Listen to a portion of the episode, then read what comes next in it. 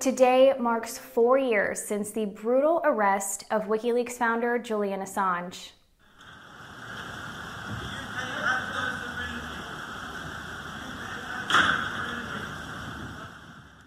On April 11, 2019, Ecuadorian officials invited British police into the Ecuadorian embassy to arrest Julian Assange after the government revoked his asylum. Shortly after, what was long suspected was then confirmed.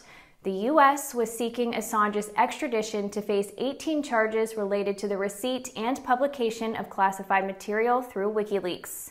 The unprecedented move by the U.S. to target a publisher caused alarm among press freedom advocates, human rights, and civil liberties organizations. So we're here as Reporters Without Borders um, just to uh, call again for Julian Assange's release. Um, we're really concerned uh, about his persecution in connection with his contributions to journalism. So uh, we will be monitoring the hearing all week. Um, and it's not just our office here from the UK. We have an international delegation here. Our Secretary General, Christophe Deloire, the Director of RSF Germany, Christian Mihr, to show that our concern is very international in this case. Um, this is quite unusual for us to do, to be honest, to do this sort of trial monitoring mission in a established democratic country. This is uh, more often something that we would do in countries that are further down our World Press Freedom Index. But uh, this case is so concerning and the precedent that it could set so dangerous, we wanted to show a very serious international concern. Following the arrest, Assange was incarcerated in England's most notorious prison, Belmarsh, where he remains to this day as the United States continues to seek his extradition. So, how exactly did we get to this point? A point in which an award winning journalist faces a possible 175 years in a maximum security prison in the US for publishing information in the public interest.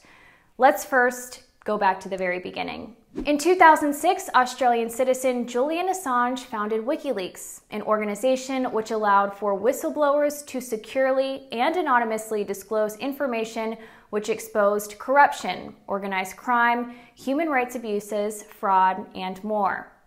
As editor of WikiLeaks, Julian Assange ensured that all publications were thoroughly vetted and included links to source documents. With this approach, WikiLeaks has had a 100% accuracy rate in reporting and has never had to retract a story. In 2010, when speaking about WikiLeaks, Assange said, there's a question as to what sort of information is important in the world, what sort of information can achieve uh, reform. And there's a lot of information. So, information that organizations are spending economic effort into concealing, uh, that's a really good signal that when the information gets out, there's a hope of it doing some good. Because the organizations that know it best, that know it from the inside out, are spending work to conceal it. Um, and that's what we've found in practice, and that's what Uh, the history of journalism is. Throughout the years, WikiLeaks published information exposing corruption, torture, mass spying, human rights abuses, toxic spills and contamination, trafficking, and war crimes. Julian Assange and WikiLeaks worked with several media outlets around the world to publish this information. And Assange himself won more than 25 journalism awards for this work the same journalistic work that the US government is seeking to criminalize. Following the arrest in April 2019, Assange was incarcerated in Belmarsh. The extradition hearings took place in February 2020 and then resumed in September and October that year in London before a magistrate's court. The Crown Prosecution Service represented the US government, and Assange had his own legal defense counsel, and again, just to keep this all clear, the US government is seeking Assange's extradition from England to the US to face 18 counts related to the receipt and publication of information.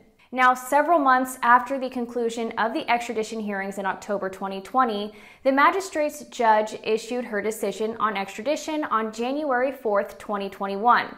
And for many, the decision was a welcomed victory the judge ruled against extradition, citing that it would be oppressive to extradite Assange under Section 91 of the UK Extradition Act of 2003. However, on all other matters, including the broader press freedom arguments, the judge ruled in favor of the US government. This had press freedom advocates deeply concerned, and the case was far from over. The Crown Prosecution Service, representing the U.S. government, appealed the court's decision, and a two day hearing was held in October 2021. Several months later, in December, the panel of three High Court judges hearing the case issued their decision in favor of extradition, thus overturning the lower court's initial ruling. Over the next several months, a few additional legal actions were taken. But eventually, in June 2022, then UK Home Secretary Priti Patel certified the extradition request. The certification was met with much disapproval from various NGOs. Amnesty International said that this move sends a chilling message to journalists around the world.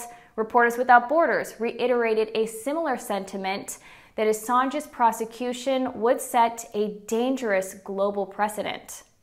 Yet, there were still other legal options available, and in August 2022, Assange's defense submitted its perfected grounds of appeal before the High Court of Justice.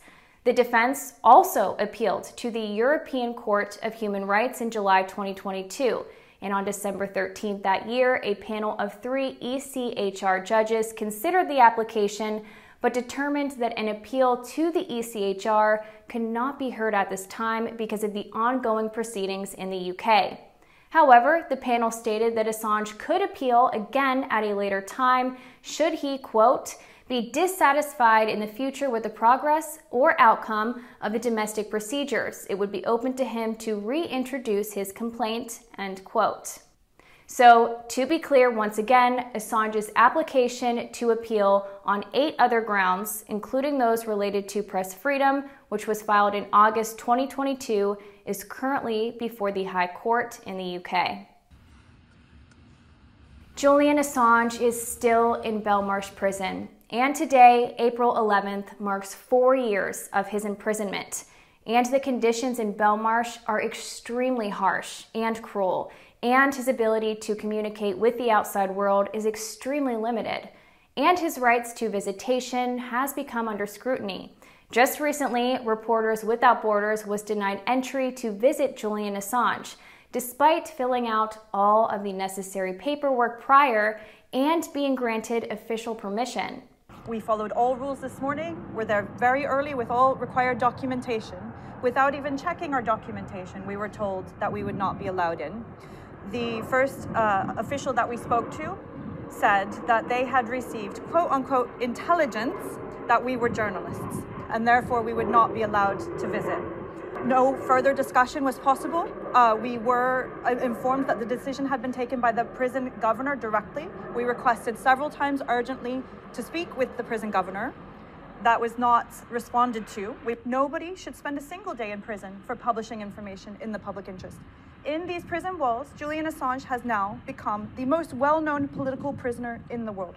So we continue to campaign for his release as a global priority.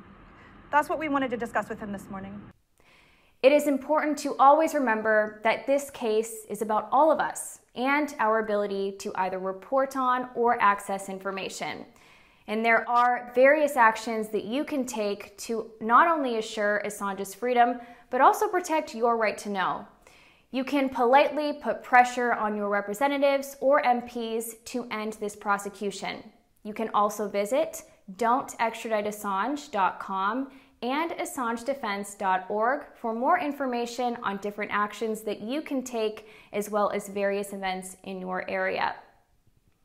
Now, the summary of this case in this video just scratches the surface, and there is, of course, so much more detail that is related to the legal process and also related to Assange's treatment during the past 10 plus years and the certain conditions that he would be subjected to if extradited to the United States. So, for additional information on this case, please visit our video reports in our Julian Assange case updates playlist, as we have documented over the years since 2020 this case in great detail.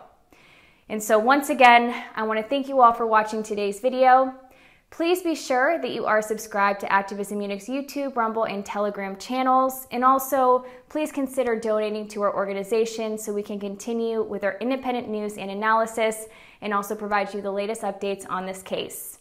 Now, you may have noticed my setup does look a little bit different in this video. To be honest, I am just on the road right now, so while things may not look as typical as usual, please note that in the next video, everything will look the same, but I hope you still found this work interesting and informative. I hope you will share it with those you know, and especially those who may not be too familiar with this case and, and need to understand what's really at stake here.